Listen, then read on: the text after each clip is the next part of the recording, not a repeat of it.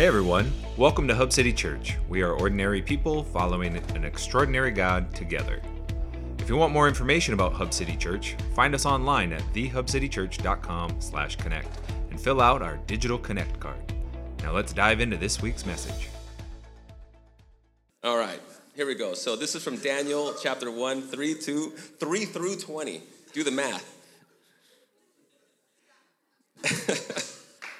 then the king ordered Ashpenaz, his chief of staff, to bring to the palace some of the young men of Judah's royal family and the noble families who had been brought to Babylon as captives. Select only the strong, healthy, and good looking young men, he said. Make sure that they are well versed in every branch of learning and gifted with the knowledge of good judgment, and are suited to serve in the royal palace. Train these young men in the language of literature of Babylon.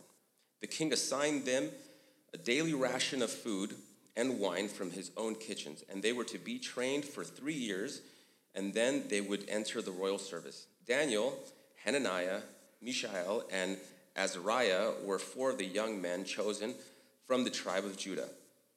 The chief of staff renamed them with these Babylonian names. Daniel was to be called Belteshazzar, Hananiah was to be called Shadrach, Mishael was called Meshach, and Azariah was now called Abednego.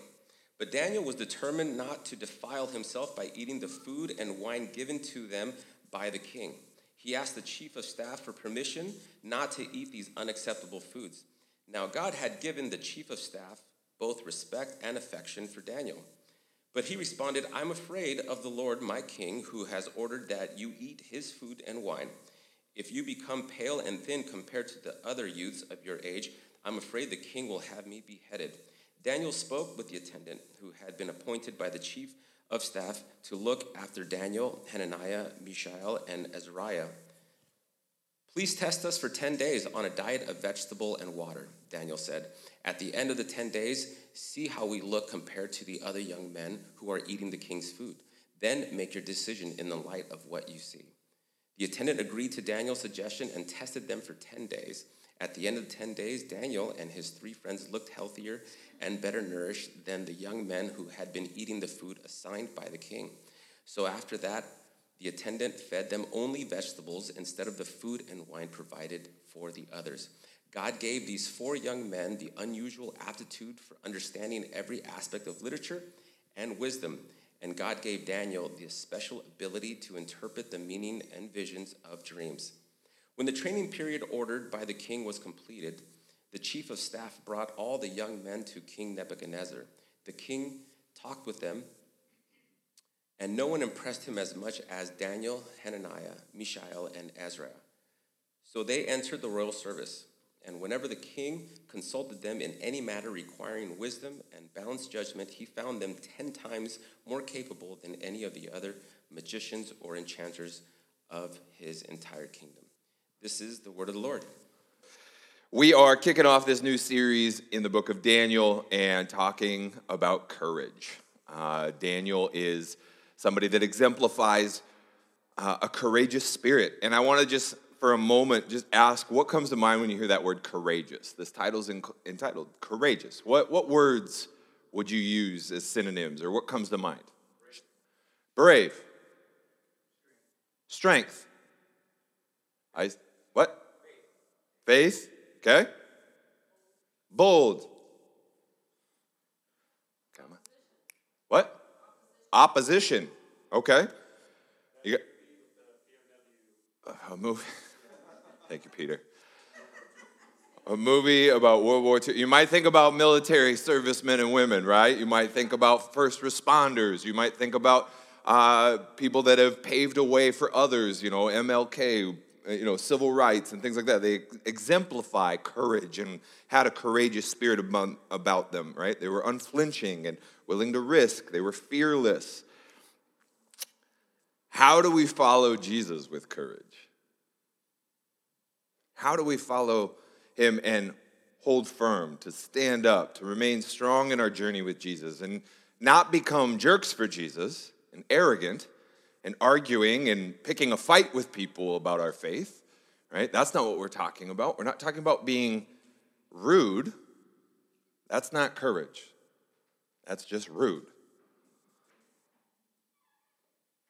But how do we stand firm? As we look at the life of Daniel, we're going to examine what courageous faith can look like. And Daniel is one of those, whether or not you grew up going to Sunday school, he is like a superhero of the faith, isn't he? You know these stories of the lion's den and all of these moments where he kind of feels larger than life. Like he must have been bitten by a radioactive spider because this guy's got it figured out, right? He, he's unflinching in this, in this faith that he has. And we kind of forget that this is a guy that had fear and insecurity. This is a guy that had doubts and worries and concerns himself. He was a guy, he was a human, just like all of us. So, what gave him the courage? Was it his personality, Myers Briggs, Enneagram traits? Well, he was a three, or he was an eight, or he was a JDPL, whatever Myers Briggs initials are.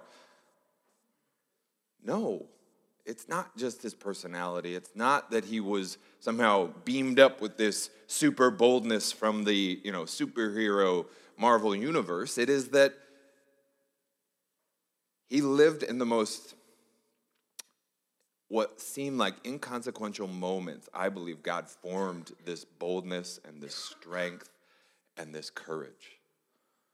It was behind the scenes, it was in the moments where nobody else was looking, where I believe that true courage in Daniel was formulated, and that's what we're going to look at for six weeks.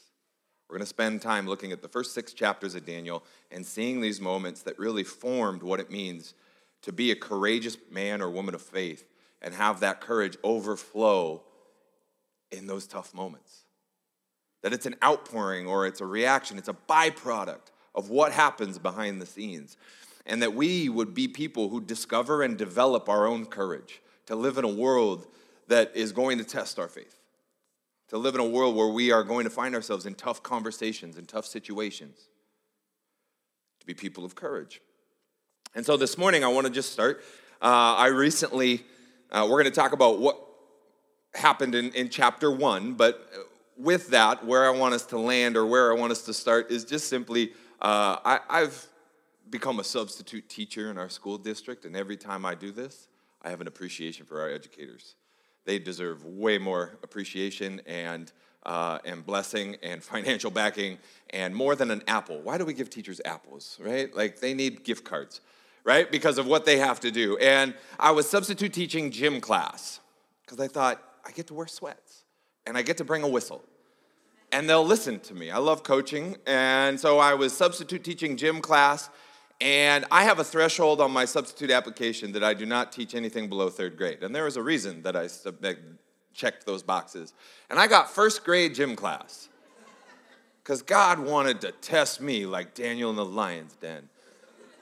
And I'm in this gym class, and we're, we've got this lesson plan the gym teacher created and it worked with the sixth graders, it worked with the fifth graders, but by the time I got the first graders, those plans were good as dead, right? And, and we got in there and we're playing these games and trying to go, and it was within minutes that I realized first graders are just loud and they are to the definition of chaos. They are just everywhere at once and they are running and everything, and we're playing these games. And what I noticed as I stood back with my whistle, not making any noise, and I just observed the chaos of kids running and tripping and falling into each other, and they don't know how to run apparently because they're growing into their feet. Dodgeballs are flying, smacking kids in the face, and there's tears, there's screaming. There's other kids telling me, Teacher, teacher, he's not running. Teacher, teacher, he's doing this. He's I got policemen out here apparently in our classroom. Snitches are getting stitches, you know, they're just, it's exhausting. And I thought for a moment this week as we talk about Daniel in chapter one, and I wondered how many of us are trying to live our lives and it's looking like first grade gym class. It's just chaos. It's loud. It's noisy. It's busy. And, and what I mean by that is we lack boundaries and structure for things to thrive.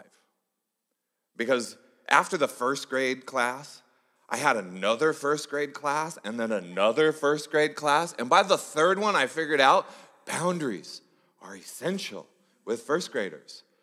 Tweet, sit down, tweet, sit down, tweet, touch a wall, tweet, do this, tweet, freeze. Right? Boundaries helped them. They thrived with boundaries, they thrived with structure and some rules. And I wonder how many of us are going through our lives without structure, without conviction. And that's what we're talking about with Daniel in chapter 1 is these courageous convictions that guided his life and allowed his faith to develop for a tense, tough season that he was about to be in. Because he's in a difficult setting. When we find Daniel in chapter 1, he is in a difficult setting and he needed some courageous convictions to help be an infrastructure for his faith. I say difficult season because he is an outsider in an insider world. He has been uh, thrust into this culture and he is definitely on the outside looking in. And I want to just paint this picture that chapter one shows us with looking at a few of the verses that David read uh, to just see how much of an outsider Daniel was in his world. He's an outsider because he's exiled, right? He was taken captive by another uh, kingdom. The Babylonians had invaded Israel and taken them uh, to a land far, far away, and they were now enslaved in this area. In verse 3, we see it says, Young men of Judah who had been brought to Babylon as captives. So they're living in a new land with new language, new culture, new values, new systems, new people. The homeland that they had grew up with, they are now exiled from, and they are in a new place. But not only is an outsider because of his geography, he's also being indoctrinated, indoctrinated, meaning he is being educated in the Babylonian ways. We see this in verse 4. It says, Make sure that they are well versed in every branch of learning and gifted with knowledge and good judgment and are suited to serve in, royal, in the royal palace. Train these men in the language and literature of Babylon. This is a, a, an indoctrination that's taking place in these young, influential leaders of the Israelite people because Think of the power that Babylon is, is exerting in this moment. We're going to take your influencers and we are going to teach them our language and our ways. And we're going to treat them well with all this food and wine and all of this, but we're going to make them knowledgeable of our systems and our culture and the way that we're going to deal with this. It's a, it's, it's a power move because it's going to make rebellion a little less of an option for them because these key influencers are starting to become indoctrinated into the Babylonian ways, right? They're replacing and erasing their old ways with new ways. They're being told what to think. He's an outsider because he's being told this is what to think. He's an outsider because he's being redefined. Did you notice in verse 7 it says that they were given new names? Right? I'll read that, that part and do my best. David, David did a great job reading these names. The chief of staff renamed them with these Babylonian names Daniel, and then Hananiah and Mishael and Azariah. And you can see the names on the screen. You don't need me to butcher them for you. You can butcher them in your minds, right? There they are. They were given new names. Why? Because they're being redefined. They're being told that their Hebrew name is no longer valid here. We're going to give you a pagan Babylonian name. And they're telling you who you are. This is who you are now. He's being redefined, re identified. They're replacing their identities with something new. It's, again, it's a power move, but it makes you feel like an outsider because who you thought you were is no longer valid. He's being reduced. They are thrown into this role of servant to the king. In verse 5, it says they were trained for three years and that and then they would enter the royal service. These men might have been people of influence and leadership back home, but now they are slaves, servants, butlers. They are at the beck and call of the king. They are going to his every whim. They are subject, subjected to a subservient role because they themselves, as outsiders, are now being reduced. They're being told what they're worth. This is what you're worth to us here in Babylon. They're also, lastly, an outsider because they're feeling pressured. That their behaviors are being influenced and manipulated and controlled by the king and the king's leadership, the chief of staff, and to a point where they're being controlled and told, this is what you need to eat and drink. I know you want to eat certain things, but this is what you need to eat. You're a part of the king's service, and this is your diet, right? In verse 10, you see this pressure that is being imposed on them when the king's chief of staff says this he responds, I'm afraid of my lord the king, who has ordered you to eat this food and drink this wine. If you become pale and thin compared to the other youths of your age, I'm afraid the king will have me beheaded. Like the chief of staff himself is afraid and he is imposing this pressure. Like, if you don't eat these foods, I'm going to die, right? Talk about peer pressure. He is feeling this pressure to do things that they didn't want to do, to be who they didn't want to be, to live in a place that they didn't want to live. They are outsiders in an insider world.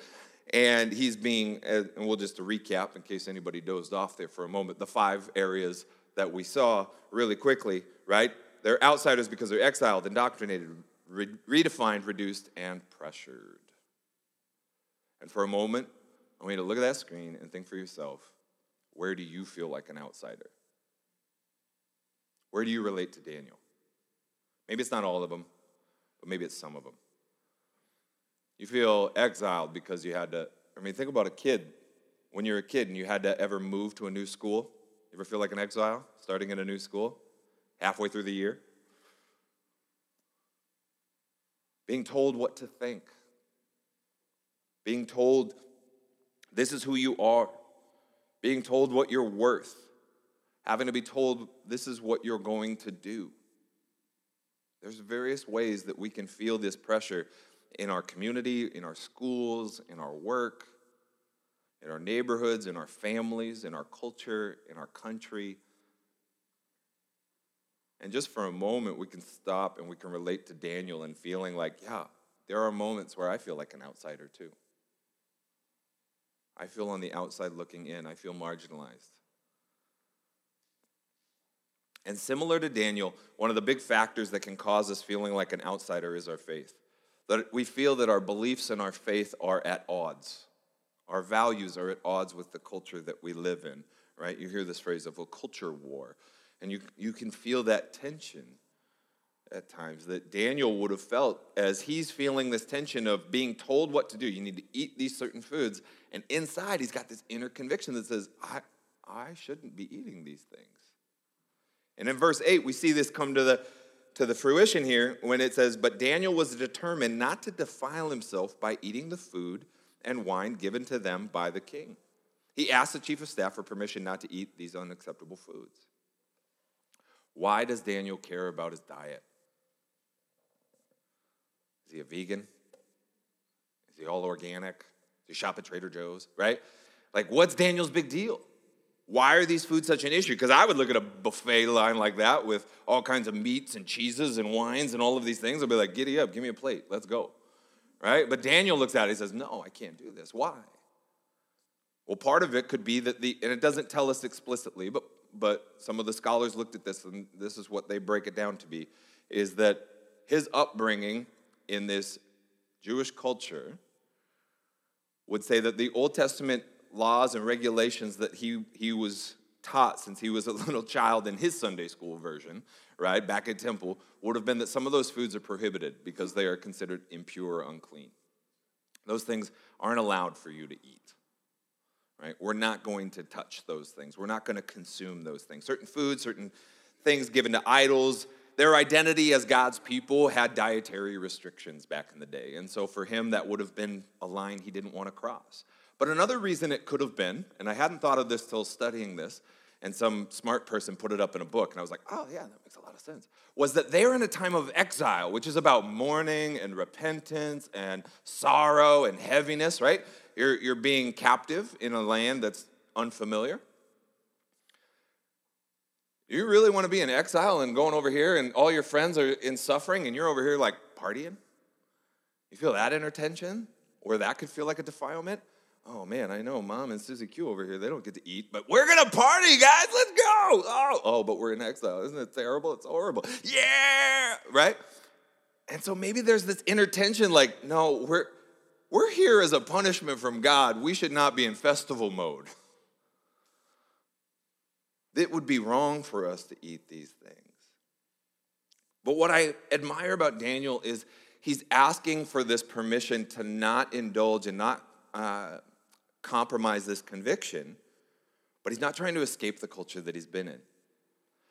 He's been put in this culture, he's been put in this position of exile, he's been put in this position as an outsider, and he's not trying to escape it or create a little bubble and say, like, let me out of here. He's just trying to say, can we, can we not allow my, my convictions to be compromised? And it reminds me of a prayer that Jesus had for the disciples. In John 17, at the Last Supper, they're in this final meal mode, and Jesus prays for the disciples. And he prays a similar prayer to be in the world, but not of the world, to not allow these strong convictions that we have to be compromised or corrupted. And look at Jesus' prayer for his disciples in verse 15 of chapter 17. This is Jesus praying for the disciples. He says, I'm not asking you to take them out of the world, but to keep them safe from the evil one. This should be every parent's prayer as they send their kid onto the school bus, right? I'm not asking you to take them out of the world, but keep them safe. I'm sure as David and Jasenia were sending their daughter off to college, even though it's a Christian university, that prayer, God, I pray that you would keep them safe in, from the evil one in this world, but don't take them out of the world. The light is meant to be in the darkness. Jesus understands we are going to stand out because of what we believe in. We are the salt of the earth. We're the light of the earth. We are to shine in these ways, not to blend in. We are to stand out. But in that, that we wouldn't compromise our beliefs. We wouldn't compromise our convictions, right? That we wouldn't give in on these things. And that's what Jesus' prayer was for the disciples. And I think that that's what Daniel's standing up for, is saying, I don't want to just blend in with everybody else because I'm not called to just blend in a part of the crowd. I'm standing up for the faith that I hold true to. As we read this, and as we talk about standing up for these convictions, is anyone thinking about their own personal diet right now and feeling really convicted? Because this conversation, I need to be very clear, this conversation far exceeds food, okay? This is not a condemnation on gluttony or, well, maybe gluttony, but not on uh, eating meat or drinking wine. You're not going to hell because you had a steak last night. You're not going to burn in eternity because you had a glass of wine with dinner, okay? This conversation far exceeds food. Daniel felt a compromise and a conviction because of his diet, but today I believe that our convictions far surpass what we consume. Jesus in Mark chapter 7 said, It is not what goes into your stomach that makes you unholy.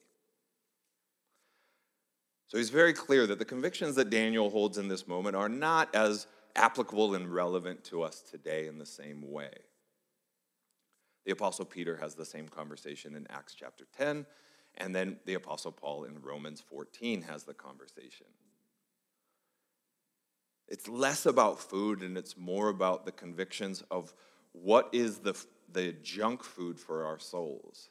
Comedian Jim Gaffigan talks about McDonald's and how people kind of have this outward look on McDonald's, and, and there might be people in this room where you're like, I don't touch a Big Mac. Big Macs are disgusting. McDonald's is terrible, right? And then he's like, but there's some of us, and we love McDonald's, right? Anybody in the room love a good McDonald's? Come on, this is a place of honesty. There's only a few of us, okay? Here's the point don't judge us because we like McDonald's, right? I know it's junk food for my body, but what Jim Gaffigan makes a point at is you know what? You may not eat a Big Mac, but you eat junk food for your soul too. I got junk food for my body, you got junk food for your heart and your mind as well. It's all McDonald's, is what Jim Gaffigan says. And I think that's what Jesus would get at. It's all junk food. Reality TV, magazines, websites, gossip, all of these things that we consume on a regular basis, these convictions that we compromise are us getting into that drive through line and eating the McDonald's of our soul. So it's much more than a conversation about food. It's more about how do we remain committed to our faith and not become tainted by the world that we live in? How do we not become contaminated by the world that we live in? And it's by these courageous convictions that Daniel exhibits. These boundaries, these guardrails, these rules, these deeply embedded um, guides and values and beliefs that will be the thing that provides structure in our lives. This is what I hold to, this is what I believe in, and I am not going to compromise on that. A conviction is like the guardrail on Autopia. You remember Autopia in, in Disneyland? If you don't remember, I've got a fun video of my son Maverick driving in Autopia, and it's just to play in the background while I talk about Disneyland for a, a moment. And you can see my son driving right? Kid can barely see over the steering wheel, but they allowed him to drive a motor vehicle. Why? Because of the track right down the middle of it. And that track keeps him from steering off and hitting Mickey Mouse, right? Keeps him on the track, keeps him going, keeps him moving. It is the thing that guides him right down the center. The convictions that you and I have for our faith are like that track right down the middle that keep us from swerving off too far to the left and too far to the right, too far into the wrong, and too far into this and too far into that. It keeps us going. Are we going to be perfect? No, we're going to make mistakes along the way. But our convictions that we're talking about today, right, is what keeps us, as we're following Jesus, keeps us centered. So, how do we form these strong convictions? Because I believe we have to formulate these things. They aren't going to just happen spontaneously. Daniel is not in a moment where he just randomly, like, he's given a buffet plate and just standing in line and he's like, oh, what do I think about food? Oh, gosh, now that I'm about to eat this food, I think that, I don't know if I should eat this, guys. Do you think we should eat this? He's not in the heat of the moment holding the plate and an empty goblet thinking, I don't know. What do you think? And some of us wait until the heat of the moment when we're sitting in the lunchroom or we're sitting in the, in the break room at work or we're sitting in this compromising situation. And, you know, we're in the car with our significant other and the windows are steaming up and we're not married and we're wondering, like, I don't know, should we be in this situation? Oh, that just got real. And we're wondering, where is that boundary? Where is that guideline that we should be following? Don't wait until the heat of the moment. But let's take time to formulate these convictions because I believe these courageous convictions are going to lead to a courageous living in our own lives as we continue to be obedient. And so, how do we formulate it? Okay. There's a lot of different rules you could look at in the Bible and a lot of different spots where you could form these convictions, but very simply, I think we just we're going to go back to Jesus' prayer for the disciples when he says, "I want them to be in the world but not of the world." Look at the very next sentence he says, and this to me is the driving force of, of how we formulate these convictions that we're going to live by. Verse 17 and 18, this is Jesus' prayer for the disciples, and I hold that this is a prayer for us as well. Make them holy by your truth. Teach them your word, which is truth. Just as you sent me into the world, I am sending them into the world. Jesus is sending us into the world. And what is going to be the defining significant factor that's going to allow us to shine like a bright light? The truth. Jesus wanted the disciples to stand out, just like Daniel's going to stand out in this story. And the thing that's going to make them stand out is the truth. The truth is what makes them holy. The truth of the gospel, right? The truth of who Jesus is, the good news of Jesus, is what makes us shine like stars. It's what makes us pure. It makes the truth of Jesus is what forgives us of our wrongdoing and our mistakes and our brokenness and our sin. That's what makes us right. It's what sets us apart. It's what restores us into relationship with God the Father. It's what gives us eternity. The truth of Jesus is the thing that is that guide, guardrail or that guide rail, just like on those cars at Disneyland. And so if we're wondering, like, well, what's my stance on blank, or what's my conviction for this topic or that topic? Well, I would say, look at Jesus. What does he teach on it? What does he say about it? The gospel is going to be the truth that is the guardrail or the guideline that leads us to forming those convictions. Look at the characteristics of Jesus. Look at the attributes of the gospel. Is the gospel compassionate? Well, then our convictions need to be compassionate. Is the gospel sacrificial? Well, then my convictions are going to be sacrificial. Is the, is the gospel, you know, patient and kind and forgiving and pure? Yes. Well, then my convictions need to fall in alignment with the gospel. What did Jesus say? Pick a topic, any topic, right? It's kind of like pick a card, any card, but pick a topic on any topic. Entertainment. You're wondering, like, should I watch this movie or not watch this movie, right? What are my convictions about my entertainment life? What are my convictions about social media? What are my convictions about uh, gossip and my words and my diet, my friends, my appearance, my habits, my sexual activity, my conversations with people when they're not in the room? That's a lot of different topics we could pick. But the idea here is that we look at our lives and the different things that we have, and there might be components of it where we've just kind of lived with no boundaries. And if God is, is pointing something out, I would say, well, begin to formulate those boundaries around those topics. What does Jesus teach about our sexual activity? What does the gospel represent? What does Jesus teach about our words? Well, maybe that should be the conviction, the guiding line on what we say and how we say it. And some of us would hear that and we say, well, what about things that Jesus doesn't talk about? Jesus never talked about social media, right? It wasn't an issue back then. So he didn't talk about it. So, what are my convictions on social media, Sean? And I would say, well, then look below the surface at the heart of the matter on social media. Does Jesus talk about gossip? Yes. Does he talk about conflict? Yes. How many of you know that relates to social media? Does he talk about our words and the power of our words? Does he talk about showboating and pride? How many of you know that relates to social media? divisive talk, anger. I mean, just there's so many themes and topics that go to these issues that we would say, well, Jesus never really talks about it, so I don't have to worry about it. And I would say, take something like that that feels ambiguous and a little gray and look at it through a heart of saying, well, how do I bring the characteristics of the gospel into that theme of my life, this area of my life? And and it's not that we're creating 101 different rules, it's that we are praying about and considering and formulating these convictions and not waiting till the heat of the moment, not waiting for the last second to figure out how to do this and how to live this out. Because I believe that these courageous convictions will guide us towards the fullness of life that Jesus has promised you. These convictions are not just arbitrary. These aren't just rules so that we feel like robots and living this out. This is a conviction that you and I are going to live by so that we can thrive in following Jesus. Not feel controlled, not feel like carbon copies with each other. Nobody in the room wants to be a carbon copy of me or somebody else in the room. But what do you want to do? You want to thrive in the fullness of life that Jesus has promised you.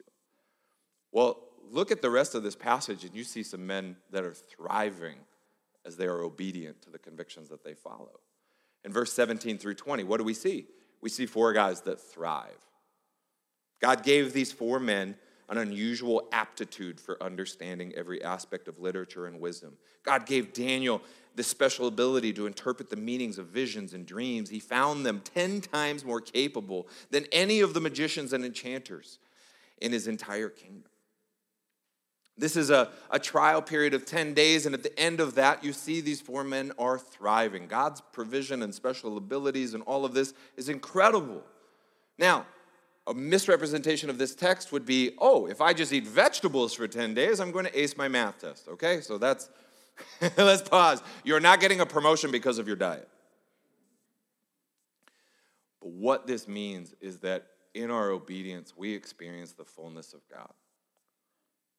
In our obedience, we experience wholeness and we thrive as Christ followers. It doesn't mean we're going to be the richest, most good looking, healthiest people on the planet, but what it means is that we are going to be in step with our God. That's what I see. I see four men that are in tune with the presence of God. They are thriving in the presence of God in their lives. And I think if I was to honestly ask each and every one of us, do you want that in your life? When you leave this place, wherever you go, that you would be in lockstep with your God as you're following Him on your journey? Absolutely, you do.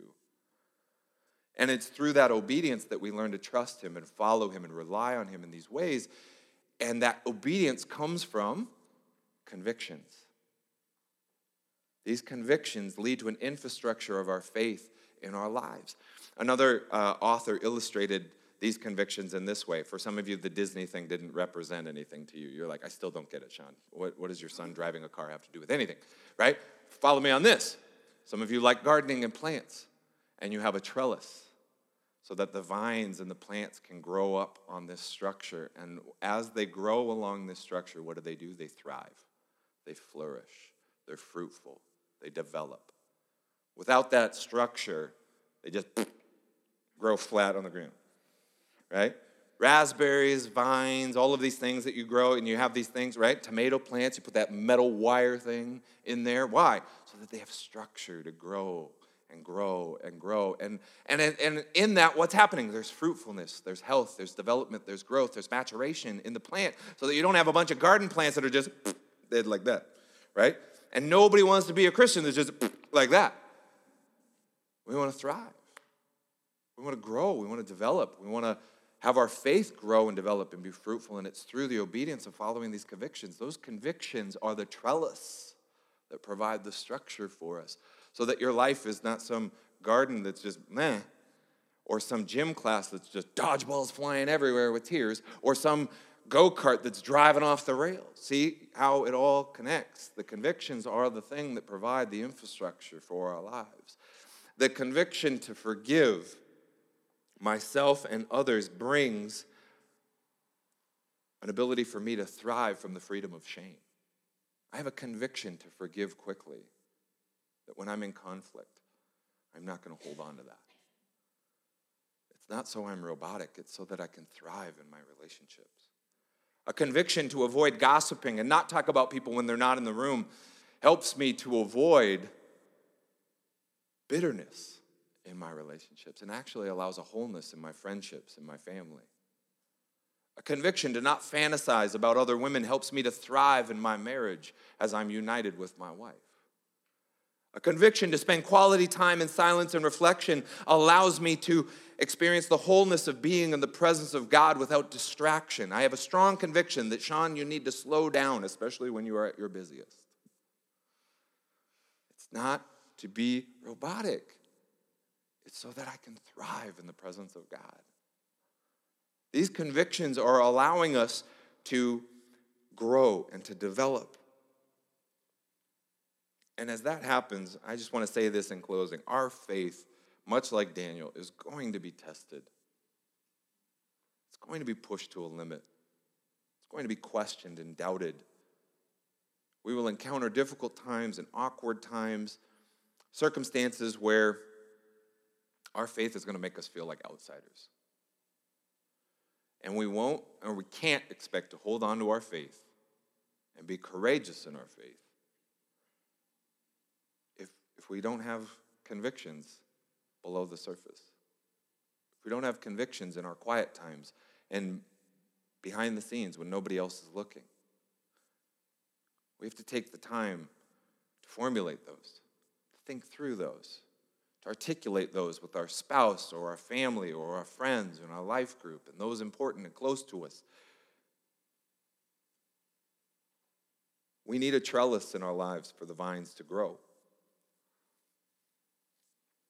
And so I would encourage you this week pick a topic, any topic.